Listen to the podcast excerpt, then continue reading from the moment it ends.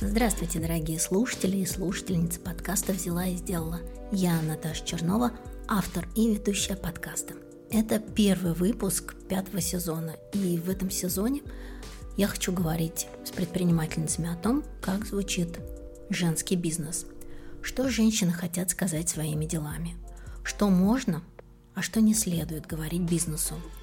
А еще мы будем говорить с экспертами и предпринимательницами про ценности – откуда они берутся в бизнесе, как формируются и почему транслировать общечеловеческие ценности – это уместное и корректное поведение для бизнеса сейчас, в наши дни. Пока я записывала первые разговоры, я поняла, что получается такой сезон поддержка для всех, кто хочет сохранить себя и свое дело, и себя в деле – и получается это потому, что я приглашаю в подкаст тех, чьи ценности я разделяю и кто мне близок по духу. Мы не спорим, а находим объединяющие нас темы и отвечаем на вопрос, зачем продолжать или начинать то или иное дело. Важная новость сезона. Я разделила все выпуски на два вида. Будут отдельные выпуски с женщинами-экспертками в предпринимательстве, маркетинге и коммуникациях. С ними мы будем говорить не про бизнес и как у них там все устроено, а вместе постараемся сформулировать тактику поведения для предпринимателей сегодня. Собираем рекомендации и лайфхаки. Всех экспертов, кого я приглашаю, вы хорошо знаете по их делам. Я сама им доверяю и надеюсь, вы тоже будете им доверять. А еще будут традиционные выпуски с женщинами-предпринимательницами из разных городов России. Скорее всего, про этих женщин и про эти бизнесы вы раньше ничего не слышали или может быть, слышали совсем чуть-чуть. Я приглашаю к разговору предпринимательниц, чьи бизнесы обратили на себя мое внимание, потому что затрагивают важные, актуальные вопросы. Что такое чувство дома и безопасность? Исследуют национальную идентичность, сохраняют семейные ценности и еще разные другие темы. Чтобы не пропустить новые истории, пожалуйста, подписывайтесь на наш подкаст на всех платформах для подкастов. Не забывайте ставить оценки, писать комментарии, рассказывать о подкасте своим друзьям и подписчикам, если вам нравится то, что мы делаем. Для меня и моей команды это, наверное, сейчас самое важное.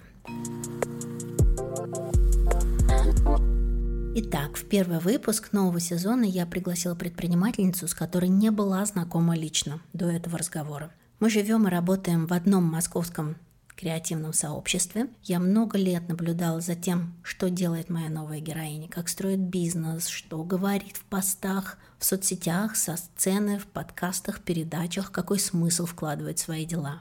И мне вот это все очень нравится и откликается. И когда я придумала новый осенний сезон, я решила, что первый выпуск будет с Аленой. В своей практике и работе Алена опирается на этические принципы. А все, кто слушает мой подкаст, знают, что для меня очень важны вопросы этики, морали, смысла, даже больше, чем вопросы того, как заработать большие деньги и построить успешный бизнес. Я когда редактировала этот выпуск и послушала два или, может быть, три раза, поняла, что разговор получился конструктивным, полезным, заставляет задуматься. По-моему, мы даже успели отрефлексировать какие-то моменты, которые раньше я никогда не затрагивала в моем подкасте.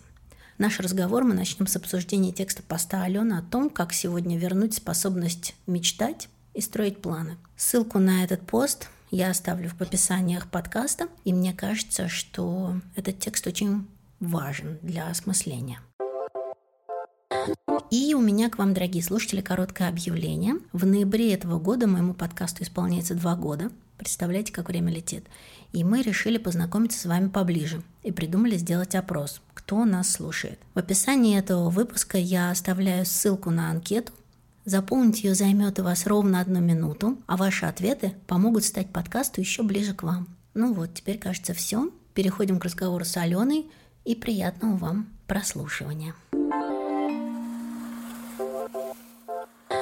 Сегодня у меня в гостях Алена Бочарова, яркая, заметная предпринимательница, которая 13 лет назад вместе со своим мужем Кириллом Сорокиным придумала и построила фестиваль документального кино, Битфестиваль, и с тех пор фестиваль превратился из субкультурного в настоящий всероссийский, от Москвы до Камчатки. Сегодня Алена – это не только креативная предпринимательница, но и коуч и ментор. Алена, привет. Привет, Наташа. Я готовилась к нашему разговору, наверное, три недели, а позавчера все переиграла, да, в свете последних новостей от 21 сентября про мобилизацию. И снова трясутся руки, и снова э, не понимаешь, что делать.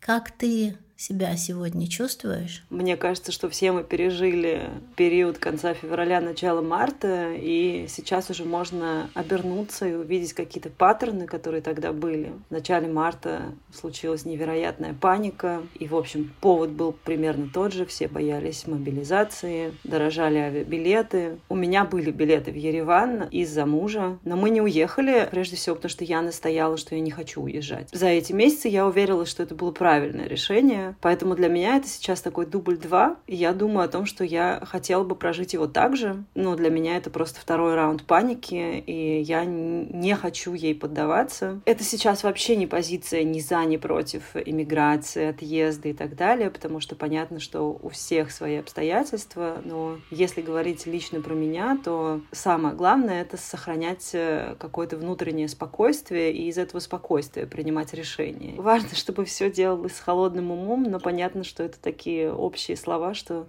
это самое сложное его сохранять, э, приобретать. Накануне буквально я рассуждала, что у меня нет никакой мечты. Ну, то есть у меня исчезли цели, размыт горизонт, я не могу навести на что-то оптику, при том, что да, я дипломированный менеджер, я понимаю, какие инструменты я могу применить, я понимаю, что жизнь на этом не заканчивается, но вот это ощущение, что я никак не могу помечтать чего я хочу и куда двигаться, я тоскую по нему. Да? То есть мой горизонт планирования хорошо, если неделя. У меня к тебе вопрос вот про этот пост. По-моему, это был один из последних постов у тебя в соцсетях, который я прочитала. Что ты отразила в своем посте про мечты, что мечтать все-таки сейчас надо, и не только можно, но и нужно. В моем случае все довольно-таки приземленно, да, потому что я управляю компанией, в которой работают люди. В нынешней ситуации людям особенно нужна какая-то безопасность. Ее нет снаружи, Поэтому люди ее ищут в том числе там, где они работают. Ко мне пришла коллега, которая отвечает за фандрайзинг, за доход компании, и сказала, что вот все, что можно было сделать в этом году, я сделала. Мне важно понять, что я буду делать в 2023 году, какие у нас цели. Ну, у нас маленькая компания и команда, поэтому все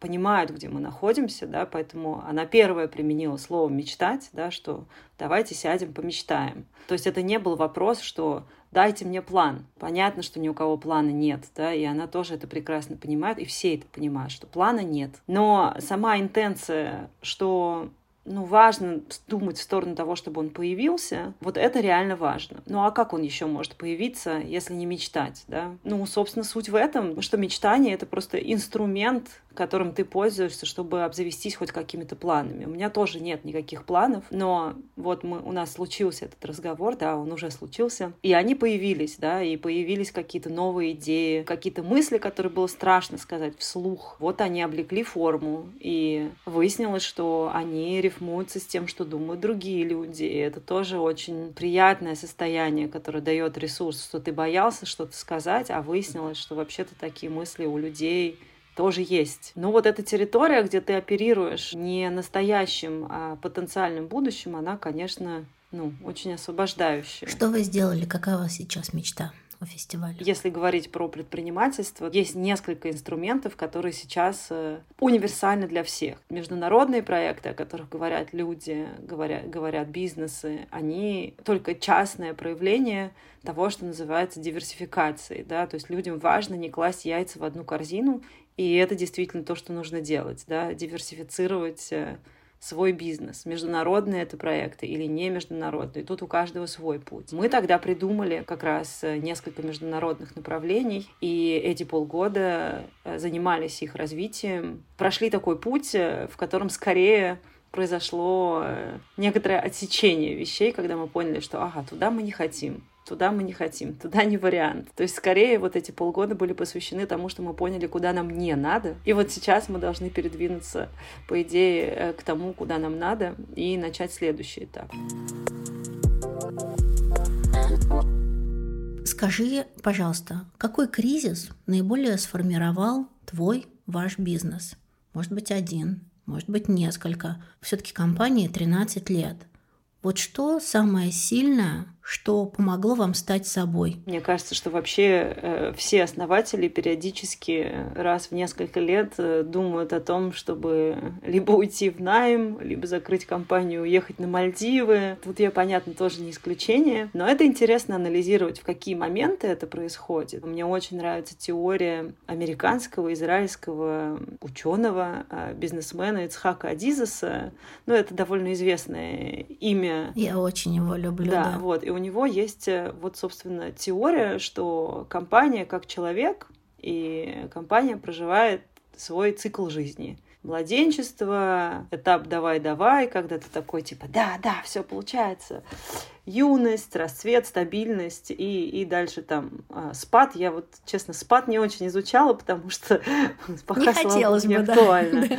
Да. да, и он говорит, что на каждом из этих этапов есть э, разные кризисы. Но вот мне кажется, что мы прошли примерно три из этих этапов, и на каждом из них э, были как раз кризисные моменты, да, то есть я помню вот этот момент, когда ты вроде как понимаешь уже, что можно делать параллельно несколько проектов, но нет дополнительных рук. А для того, чтобы нанять дополнительные руки, нужны деньги. А для того, чтобы были деньги, нужно делать дополнительные проекты. И ты оказываешься вот в этом колесе, в котором ты бегаешь какое-то количество времени, пока не принимаешь какое-то решение. И тут, ну, для каждого тоже оно свое, да, кто-то принимает решение взять кредит, а кто-то там а еще какое-то решение. Наверное, из последних кризисов, которые самые яркие, это случилось два с половиной года назад, э, у меня было довольно болезненное э, расставание с человеком в компании, и стало понятно, что вот мы окончательно оказались на этапе, когда, ну вот когда компания маленькая, ты можешь позволить себе концентрироваться на экспертизе, и от этой экспертизы зависит продукт, да, ну то есть условно в нашем случае это, например, успех фестиваля зависит от того, какую классную программу ты собрал. Сейчас это уже не так, далеко не так. То есть понятно, что это по-прежнему один из факторов, но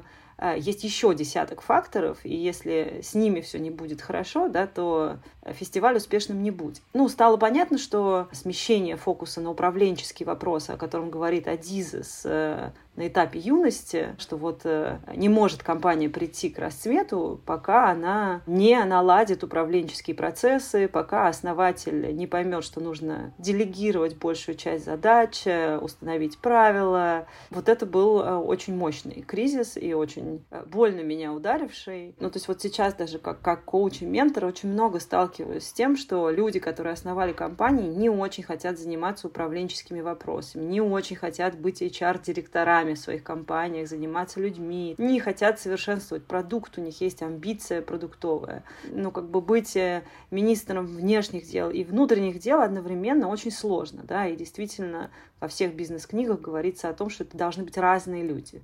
Кому-то везет, у кого-то есть э, там, два основателя, один министр внешних дел, который приносит проекты, думает про амбиции, продукты и так далее, и есть министр внутренних дел, которому интересно курировать административные вопросы, э, заниматься сотрудниками. Но у нас не так, да, и это всегда было некоторой сложностью, и вот два с половиной года назад она прямо стала крайне выпуклой. Как вы справились? Я не знаю, справились ли мы с этим до сих пор. Мне кажется, что мы на этом пути. Я на этом пути, да, и я стараюсь хвалить себя за то, что я продолжаю держать это в фокусе внимания.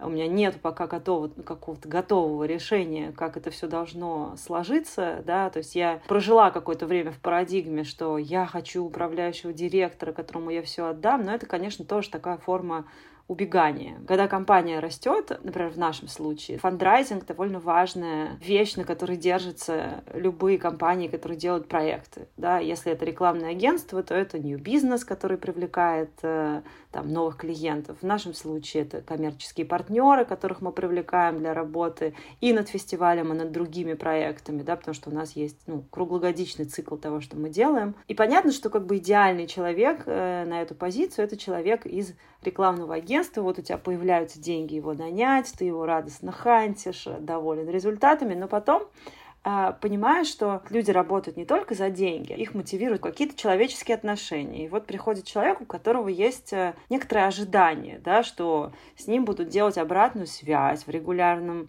режиме, в конце года будут давать оценку 360 и так далее. Ты понимаешь, что у тебя этого нету. И, и в этот момент э, ты начинаешь думать, а как вот поступить, да, то есть э, тебе нужно смычить ожидания человека, который пришел из корпоративного мира и ждет а, определенного поведения и того, к чему ты привык. И это очень интересные вопросы, которым, ну, опять-таки, тоже нет универсальных решений. Для меня главное решение — открытый диалог, когда ты садишься и разговариваешь, и, и объясняешь свою позицию. Это на самом деле трудно, потому что, ну, мне кажется, э, я тут не исключение, что многие, особенно девушки, женщины живут э, синдромом отличницы, что вот я должна сделать все как надо, ну, как бы секрет открытого диалога в том, что ты говоришь, что да, я не могу сделать все по правилам. Я вот здесь вот вообще не понимаю, как делать.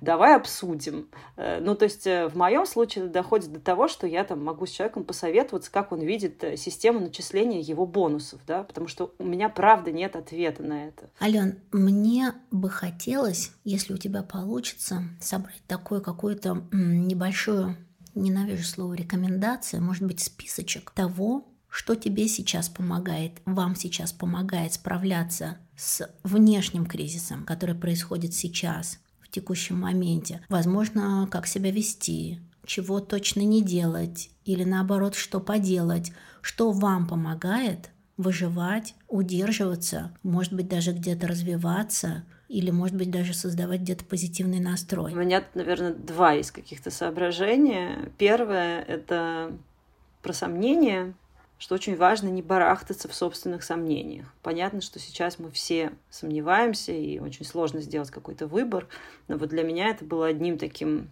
большим открытием на коучинге, когда я училась на коуча. Э, коучинг говорит, что сомнение это очень неэкологично. То есть, если ты понимаешь, что какой-то выбор не сделан, значит, нужно пойти и заняться его разрешением. И понятно, что это трудно, но как это можно сделать, да? Ну, как минимум общаться с теми же, кто делает то же самое, что и ты.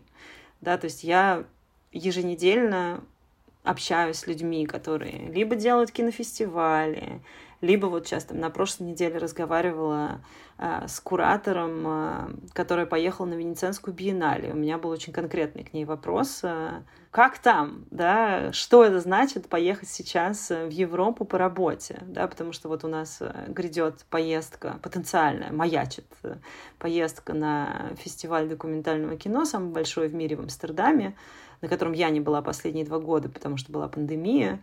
Вот. А сейчас э, там тоже как будто бы никто нас не ждет. И, и я сомневаюсь, да, и я понимаю, ага, я сомневаюсь, значит, нужно идти и решать, значит, нужно разговаривать. Вот есть человек, который поехал в Венецию, вот есть э, люди с других кинофестивалей, которым важно собирать э, программу по работе.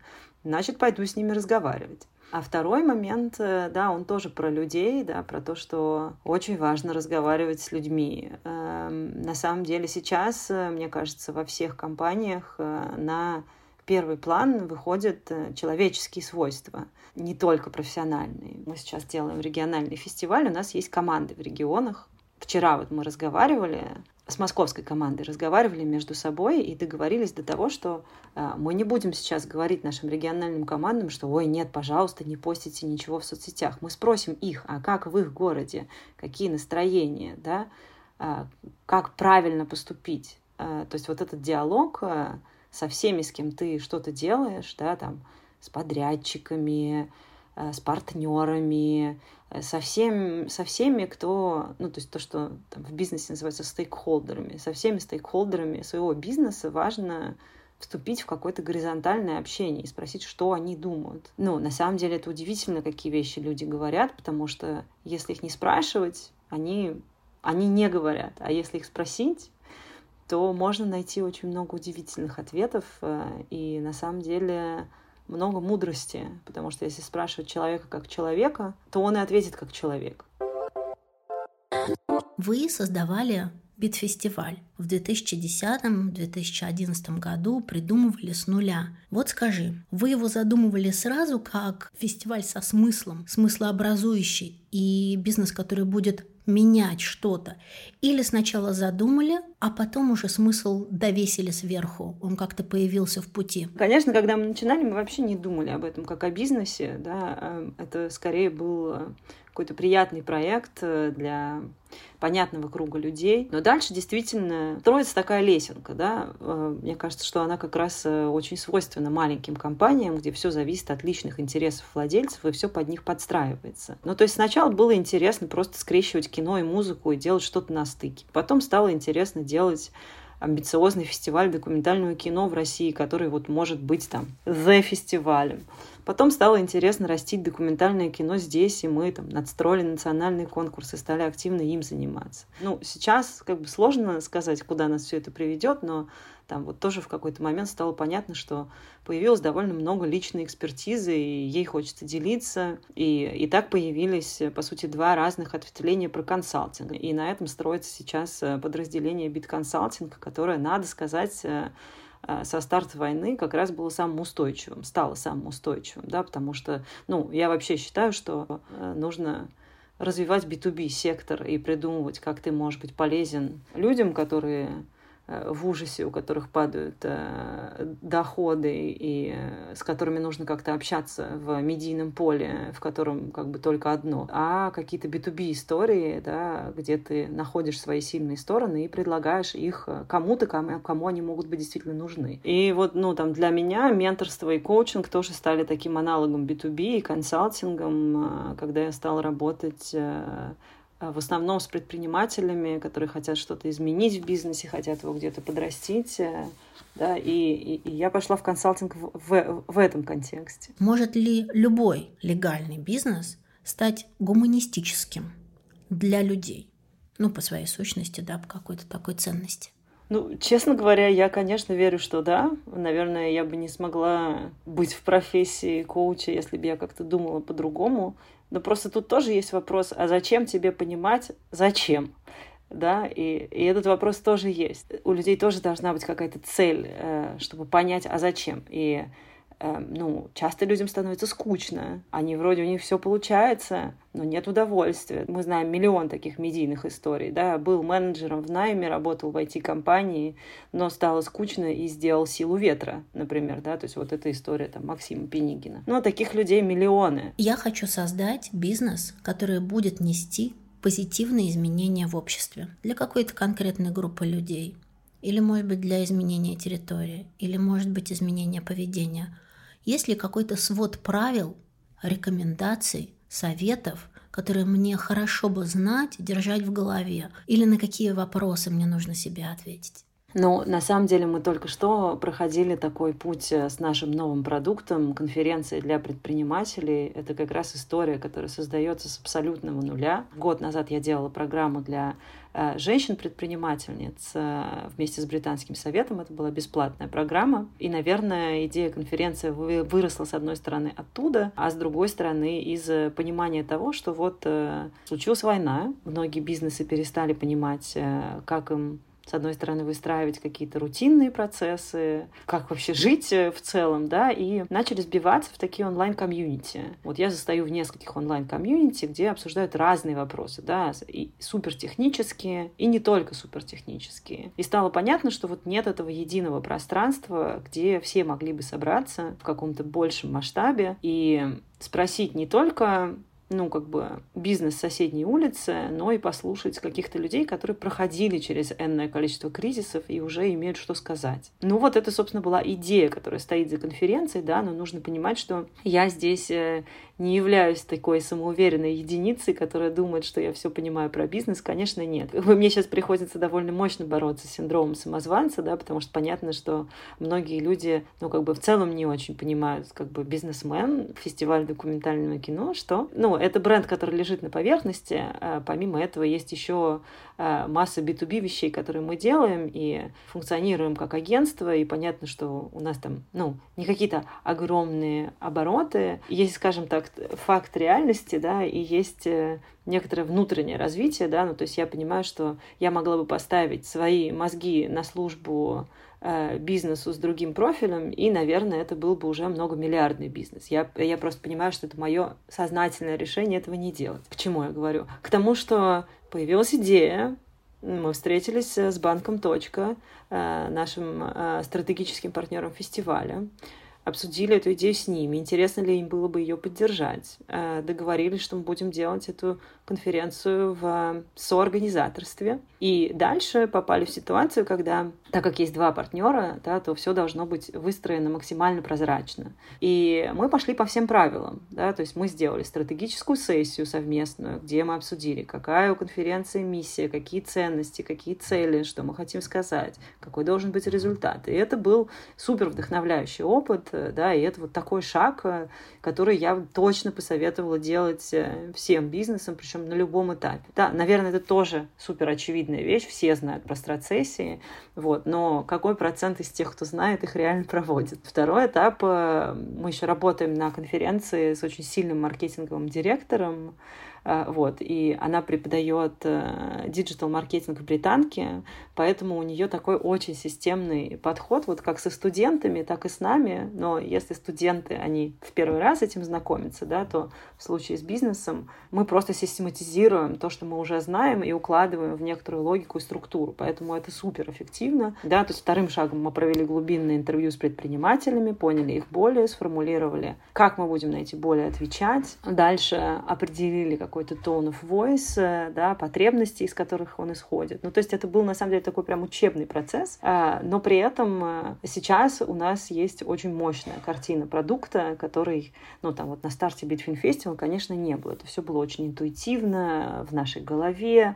Вот. Сейчас это все зафиксировано на бумаге. Конечно, любой человек, который когда-нибудь придет на конференцию работать, и ну или сейчас приходит работать в том числе, да, он получает просто пакет документов, что цели, вот миссия, вот tone of voice, вот наши боли. И это все очень классное упражнение, которое, конечно, ну, наверное, для какого-то IT-бизнеса или там для больших корпораций является абсолютной нормой, да, но мне кажется, что для малого и среднего бизнеса очень часто пропускаются эти звенья.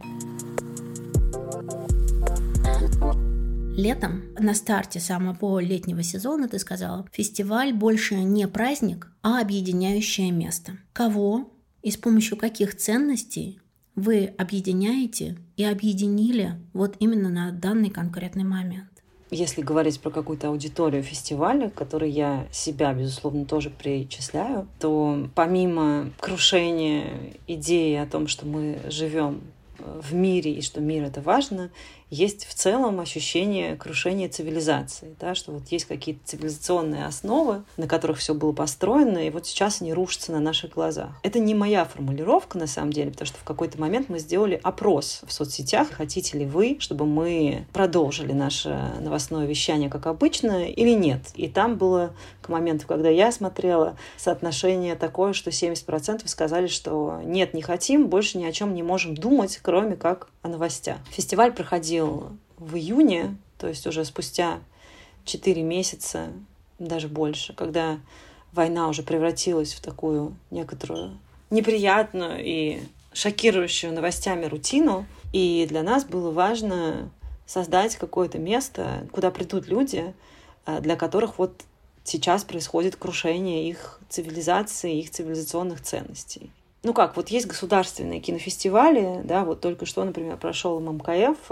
Я э, ради интереса сходила на его закрытие, а потом об этом пожалела, потому что для меня это был очень тяжелый опыт, э, и который ввел меня в очень удрученное состояние. Но вот там было награждение. Награждали фильмы из Ирана, Пакистана, Китая, да, то есть э, появилась эта концепция дружественных или недружественных стран, а, но в этом году мы на фестивале показывали те фильмы из тех стран, из которых мы показывали всегда. Западноевропейское кино, американское кино, да, и понятно, что эти фильмы транслируют тоже определенную парадигму ценностей. Нам было важно показать, что это все еще возможно, это все еще есть. Вот мы здесь, мы говорим на том же самом языке, мы показываем те же самые фильмы. И главным нашим голосом были, конечно, не сами фильмы, а разговоры вокруг них. Да, и разговор мы построили не так, как обычно. Это не были разговоры о фильмах. Это были разговоры или даже не разговоры, а какие-то события, приуроченные просто к теме фильма. Ну, то есть вот у нас был фестивальный центр, в нем мы устроили э, День апокалипсиса, э, были э, телесные практики с Google School, помогающие с этим апокалипсисом спасаться. Была сессия с сервисом «Ясно» после просмотра фильма «О конце света». Скажи, вот эти ценности ваши, они откуда? Они твои, Кирилла? Или вы их собрали на улице, или у людей, которые к вам приходят? Ну, я думаю, что, конечно, изначально это наши ценности, да, и они просто росли вместе с нами. Но мы видели, как они откликаются в людях. В этом году было очень мощное ощущение комьюнити, да, то есть до этого мы не были уверены, является ли фестиваль просто такой точкой на карте московского маршрута культурного, да, где ты просто потребляешь, ну, сегодня кинофестиваль, завтра выставка, послезавтра концерт. В этом году как раз было очень мощное э, понимание, что люди объединяются с тобой вокруг твоих ценностей, и им важно именно это. Даже не столько важно было в этом году, что за кино показывали, было важно что мы объединялись вокруг того, что это кино символизирует. Ты много произносишь антивоенных слов, артикулируешь без эфемизмов, называешь войну войной. Это твоя личная позиция, которая вылилась, собственно, в позицию бизнеса. Как реагировала ваша аудитория, вот ваша комьюнити на это? Был ли негатив? Вообще, я считаю, что позиция основателей личная – это окей, и отсутствие позиции у бизнеса публичной – это тоже окей. Я вообще не призываю бизнеса публично высказывать свою позицию, потому что бизнес – это прежде всего сервис, и, конечно, хочется потреблять сервисы, которые сделаны хорошими людьми. Сейчас есть личные соцсети, которые дают возможность понять, хороший человек или нет, совпадаешь ты с ним или нет, с твоим представлением о хорошести. Но я бы не стала призывать бизнес и транслировать свою политическую позицию, гражданскую позицию. Мне кажется, это безответственным призывом. Потому что любой сервис, важно, чтобы он был отлаженным, да, то есть любой сервис, он улучшает жизнь людей, и поэтому важно, чтобы школы работали, магазины работали. Но в чем может выражаться позиция, это в трансляции общечеловеческих ценностей, потому что быть против войны — это общечеловеческая ценность. Поэтому то, что я пишу в своих соцсетях, я стараюсь это не транслировать как политическую позицию, я стараюсь это транслировать как человеческую позицию. Мне кажется, что это сегодня более корректное поведение для владельца бизнеса. Ну, по крайней мере, такова моя точка зрения. Плюс я, наверное, сейчас произнесу это вообще первый раз, э, да, я много раз произносила это себе внутри и много раз обсуждала это со своим психотерапевтом, что я не активист. Я считаю, что это окей говорить это вслух в моем социальном кругу это скорее порицается. У меня было много разговоров про то, можно ли говорить вслух, что ты не активист, и большую часть времени я получала ответ «нет, это нельзя говорить». Мне кажется, что многие люди выдохнули бы, если бы им разрешили это. Бизнес есть бизнес, да, и ты не призываешь э, высказываться. Вы что-то потеряли из-за вашего громкого голоса? Были ли случаи, когда вы теряли связи, контакты, партнеров, друзей? Нет, э, мне кажется, что, честно говоря, мы не столкнулись ни с одной реакцией, что как же так, э, показываете кино про Донбасс. Скорее мы столкнулись с обратными случаями, потому что понятно, что часть нашей аудитории как раз э, более радикально настроена, уехала, эмигрировала, да, и там пару раз в сторис нам писали о том, что это позор проводить фестиваль. Мы на самом деле были готовы к реакциям с, с обоих флангов. Это тоже была моя долгая подготовка с психотерапевтом перед первым анонсом, потому что это действительно тяжело, когда ты знаешь, что ты все эти годы был кем-то хорошим, а сейчас ты точно огребешь э, причем с двух сторон. О чем вообще ты бы могла сказать важно говорить бизнесу и озвучивать через свой голос? Ну, важно говорить о том, что ты веришь. Мне кажется, что никакого другого ответа здесь нет. Сейчас понятно, что голос э, стал в том числе таким инструментом капитализма, э, да, возможностью выделиться. Ну, голос — это общее место. Дальше это вопрос того, что очень важно проверять, совпадают ли слова с делом. Вот это реально важный момент, который стал для меня гораздо более важным, чем а, просто наличие голоса. Меня больше интересуют дела, чем слова. Ну, я не знаю, вот есть там, например, э, э, бренд Монки и еще какое-то количество брендов, которые, например, там делают каталоги с моделями неидеальной внешности. Я считаю, что это здорово. Э, голос ли это? Да, для меня это абсолютно точно голос. И плюс дело, да, то есть этот голос, он выходит из конкретного действия, которое люди совершают. Это круто. Но у вас же дело. У нас дело. Когда мы начали придумывать, что мы хотим сказать э, на фестивале, мы тут же начали обсуждать, а как мы это будем говорить. Не в смысле, какими словами, а чем мы это будем подкреплять, да, и сказать, что мы про объединение, это ничего не сказать, да, невозможно просто прилепить э, к любому культурному событию, что ты про объединение. Что это значит? Как ты это подкрепишь э, делами? У нас была коллаборация с проектом «Помощь», например, у нас был отдельный трек с ОВД-инфо, об этом мы не писали публично, но мы звали довольно много волонтеров на каждый из показов. Для нас это была форма поддержки, для них это была форма повышения лояльности к волонтерству в России. Ну, то есть были такие вещи очень конкретные, да, которые об этом свидетельствовали. Плюс вся программа в поле, это тоже было частью того, как мы объединяем.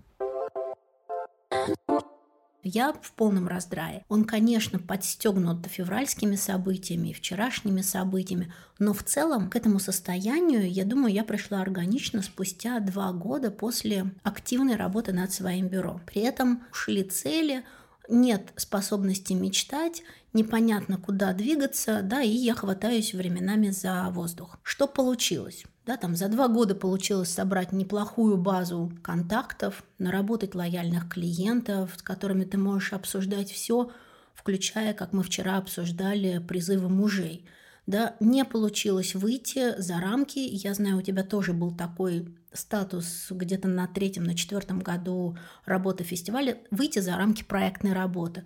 Есть проекты, хорошо. Нет проектов, у меня возникают дырки. У меня нет отчаяния, что я все, да, моя жизнь закончена. Нет, такого ощущения отчаяния нет. Я знаю точно еще, что и солнце встанет, и что будет очень по-другому, чем сейчас. Есть желание, за которое я очень сильно цепляюсь, это придумывать. У меня да, там рождаются идеи на прогулки, на пробежки, на спорте. Мне это нравится, я записываю себе в блокнотик, не в телефон, а у меня есть тетрадочка с идеями. Это все нравится. Что раздражает? Те, кто кричат посмотрите, кризис, новые возможности, скорее хватайтесь, да, не упустите, торопитесь, впрыгивайте во все вагоны. И я точно не про это, да, быстрее. Я долго смотрела, наблюдала за ситуацией с коучами, да. Ну вот я помню даже в каком-то, мне кажется, в своем посте, когда ты себя объявила коучем, ты написала, да, что Наверное, сейчас это название девальвировано немного, да, и вот это название используют все. Непонятно, как выбрать своего, как врача, как терапевта, да, как правильно найти человека, которому ты мог бы могла бы доверять. Мне кажется, что я могла бы с тобой говорить про свою ситуацию. Но так как сегодня я могу воспользоваться да, своим служебным положением в подкасте, да, я не попрошу тебя провести коуч-сессию, потому что я знаю, что она длится 60-80 минут. Я тебя спрошу по-другому. Вообще со мной можно работать? Можно ли мне помочь? вот в той ситуации, которую я тебя обрисовала. И, возможно, кому-то еще пригодится это знание, да, кто тоже находится в таком же раздрае, как вот Наташа Чернова сегодня находится. Но это интересно, что ты называешь это раздраем, потому что... Я не подобрала другого слова. Я, правда, я хожу, но пока нет. Коучинг очень много работает с метафорами, и раздрай — это, конечно, метафора, да? То есть первое, что я бы спросила, это а что такое раздрай? Что в тебе раздраено? А, вот. И, и тогда можно было бы покопаться и, и подумать, э, а, из чего он состоит, э, да? Но мне кажется, что человек, который делает свой проект, у которого есть блокнот с идеями, который точно нацелен на то, чтобы двигаться дальше, и который переживает, что где-то у него есть затор в развитии, это точно коучинговый клиент. Хочет что-то поменять в своем поведении, в своем деле, да, это, наверное, какая-то ключевая вещь для того, чтобы идти в коучинг. Я у тебя в интервью когда я готовилась к нашей с тобой встрече, услышала, что очень важно коучу задавать вопросы своему визави, да, и предпринимателю, с которым он встречается, и научить этого предпринимателя, предпринимательницу задавать эти вопросы себе. Вот есть ли вопросы, которые ты сегодня можешь озвучить, чтобы я после нашего с тобой разговора позадавала себе, чтобы приблизиться к решению своего раздрая. Оставим эту метафору. Да, но это сложно. Мне кажется, что есть э, какие-то ключевые темы, с которыми коучинг работает, ограничивающие убеждения, которые есть у всех, сомнения и страхи. И мне, например, очень нравится классификация страхов в коучинге. Она просто в какой-то момент прям открыла мне глаза. Это был такой момент, когда ты запоминаешь, что ты приобрел и впитал эти знания.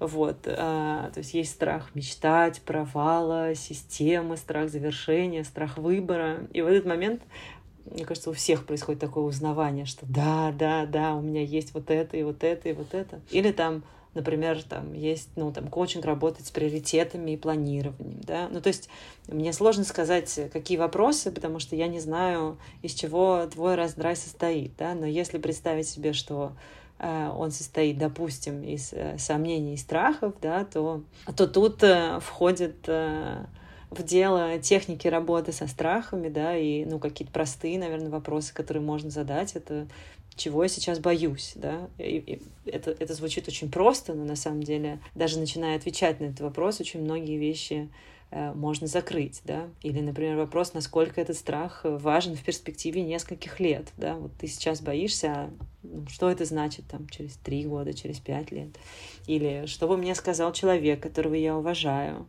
чтобы он посоветовал мне, если бы узнал об этом страхе. Что для меня действительно важно. Сколько нужно с тобой поработать, чтобы сдвинуться в какую-то сторону? Вот как это на практике? Ну, это зависит от того, выглядит. Э, какое сдвигание в сторону интересует, да, ну, то есть э, э, одной сессии, и одной сессии будет достаточно, чтобы сдвинуться на шаг, да, чтобы увидеть как-то по-другому картину. Вообще коучинг обычно, конечно, не работают в коучинге одной сессии, но я поняла, что в моем кругу есть очень много людей, которые сначала хотят преодолеть барьер э, коучингу и понять, что это инструмент, который им может подойти. Поэтому я соглашаюсь брать людей на одну сессию. Честно говоря, обычно они потом возвращаются еще на несколько, почти всегда. Есть ли те, кого ты не берешь? Но мне кажется, что здесь все очень прозрачно. Да, есть э, люди, которым больше нужна психотерапия. Есть люди, которые в целом не считают, что меняться это важно. Ну, что есть какие-то проблемы, но и с ними окей. Uh, у меня был однажды разговор где-то месяц назад. Человек пришел познакомиться, на знакомительную сессию, я его спросила, ну а что случится, если вот ты не придешь к этой цели. Вот он подумал и сказал, да ничего не случится, все нормально будет. Вот. И в этот момент, конечно, ты понимаешь, что, ну, хорошо, тогда пока. Так что, ну да, конечно, есть люди, которым коучинг не нужен. Мне важно задать тебе вопросы о том, что тебя поддерживает, помогает сохранять, ну, такое клише, позитивный настрой. Потому что, да, ну, так или иначе, мы все где-то между строк, где-то в соцсетях, где-то в разговорах ищем разные практики у людей, которым мы доверяем, кто как справляется со сложными ситуациями. Скажи, что посмотреть, то, что может вдохновлять, но не пускать пыль в глаза, то, что может поддерживать, но не обманывать, что ты рекомендуешь посмотреть в качестве поддержки и в качестве такой какой-то классной пилюли. Могу сказать, что вот я сейчас сама начала смотреть э, сериал под названием 1971. Я посмотрела только первую серию пока что, и она про музыкантов. Среди героев Марвин Гей и Битлз. Э, и про то, как э, они формировали свои антивоенные высказывания. И ну, для меня это вот на данный момент э, что-то самое вдохновляющее, что я видела, да, потому что э, до войны как бы все разговаривали о том, что вот, э, значит, э, конец 60-х, начало 70-х, это время протестной культуры и так далее, но в действительности никто не задумывался над тем, как она ну, работала на практике, да, потому что никто не знал, как это оказаться в этой ситуации. Вот сейчас Э, по сути, мы в той же самой ситуации, в которой были культурные деятели тогда, когда шла война во Вьетнаме. Ты можешь вблизи наблюдать эту связку, как они мыслили, да, как они приходили к своему творчеству. И, и там очень много есть э, ну, именно каких-то практических вещей, которые можно позаимствовать да, на уровне того, как человек мыслит, как человек действует. Но сейчас это, наверное, для меня самое вдохновляющее. Но вы меня познакомили с фильмом а, «Рейв в Иране», который я посмотрела трижды не побоюсь этого слова, просто сама посмотрела, а потом еще с кем-то посмотрел. Для меня это какая-то очень сильная творческая история и освобождение, очень сильная. Ты много читаешь. Читала. Хорошо, читала. Ну, расскажи нам, что почитать эм, из такого, из актуального, что тоже, может быть, на сегодняшний день будет полезно и тем, кто бизнесом занимается, или просто вдохновиться для мотивации на старт чего-то, да, на, на создание чего-то. Я бы, наверное, хотела сказать про одну книгу, которая называется «Дары несовершенства». Совсем не бизнес-книга, это книга психолога. Э, Брена Браун. Это довольно известный американский психолог. У нее есть несколько супер популярных выступлений на YouTube с миллионными просмотрами. Вот. Но в этой книге она перепридумывает э, определение эм, каким-то супер базовым вещам, да, вроде там веры или надежды, да, про которые, ну, как бы ты вроде все понимаешь, э, вот, а тут человек тебе предлагает какое-то абсолютно новое определение, которое а, открывает это понятие абсолютно по-другому. Да, например, там она говорит, что вера — это таинственный источник смелости. И, ну, и это невероятно круто звучит, когда ты понимаешь, что, а, это источник смелости, Хорошо, теперь понятно, откуда исходит смелость и где ее взять, да? Нужно во что-то поверить, и тогда ты станешь смелым. Или она говорит, что надежда — это не эмоция, а стиль мышления и когнитивный процесс. Ну, то есть, когда ты попадаешь в ситуацию, где твой социальный круг, а я часто в такой ситуации считаю, что надежды нет, то ты как бы понимаешь, что, ага, это стиль мышления, они так просто мыслят, и, соответственно, есть какой-то другой стиль мышления. Понятно, что здесь всегда появляются какие-то этические вопросы, которые важно не игнорировать, но для меня эта книга, я в нее часто заглядываю, а, просто чтобы перечитать какие-то вещи и перенастроить то, как ты смотришь на то, что сейчас происходит. Вот как такой источник э, надежды, веры и новых словальных определений я крайне рекомендую. Про ментальное здоровье. Как ты поддерживаешь себя, не даешь себе улететь в космос? О, мне кажется, что с начала войны меня туда толкнула работа, да, когда стало понятно, что вот э, нужно выходить в режим «как помочь». И вот я как э, закрепилась в нем, я в нем так и остаюсь. Э, и ну, вообще только какая-то помощь э, спасает. Да, в этом смысле коучинг очень спасительное занятие, потому что после каждой сессии ты выходишь с ощущением, что ты сейчас кому-то помог. И это правда невероятно держит меня на плаву. Спорт тоже очень важная вещь, которая просто на физиологическом уровне помогает справляться с какими-то вещами. Я с некоторых пор увлекаюсь нейробиологией. Это, конечно, громко сказано, потому что я по-прежнему не понимаю большую часть слов, которые пишут нейробиологи в своих книгах, но улавливаю суть. И которые произносят Сапольский, да? Да, которые произносят Сапольский. И вот я еще слушаю подкаст э, нейроученого по имени Эндрю Хуберман, и там, конечно, очень много лайфхаков, э, связанных с какими-то практическими вещами, но, в принципе, лайфхак один, что Э, ну вот есть мыслительный, когнитивный процесс, да, а есть нейробиологический процесс э, на уровне нейромедиаторов вроде дофамина, про который все говорят, да, и, и это какая-то как бы параллельная жизнь, в которую можно погрузиться, да, и там подкручивать. То есть, типа, не хватает дофаминов, нужно шоколадку съесть, нужно спортом заняться, нужно холодной водой облиться, да, то есть это вообще параллельная повестка э, тому, что происходит в новостях, и, и это тоже очень спасает на самом деле. Спасибо, Ален, тебя огромное. Я очень довольна разговором. Спасибо. Мне было очень приятно поговорить.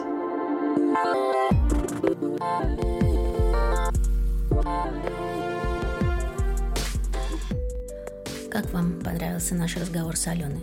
Мне очень. На мой взгляд, произошло настоящее чудо человеческого общения. Чичию, как говорит моя подруга, когда после разговора не просто чувство выполненного долга перед подкастом, а случился разговор, который вдохнул в меня жизни новые знания. Поделитесь, пожалуйста, вашим мнением о выпуске, напишите мне письмо или комментарий. Если вы хотите поговорить с Аленой и задать свои вопросы, вы можете написать ей по ссылке, которую оставляем в описании. А еще в описании же мы собрали ссылки на книги, сериалы, расскажем про конференцию, о которой идет речь в выпуске. Вот это все вы можете найти, вдруг вы захотите посмотреть или почитать. Спасибо, что дослушали выпуск до конца. В этом сезоне подкаст выходит один раз в две недели, это важно. Раньше мы выходили один раз в неделю. И следующий выпуск слушайте 13 октября. Пожалуйста, возвращайтесь. Обнимаю вас Всем пока. Thank you.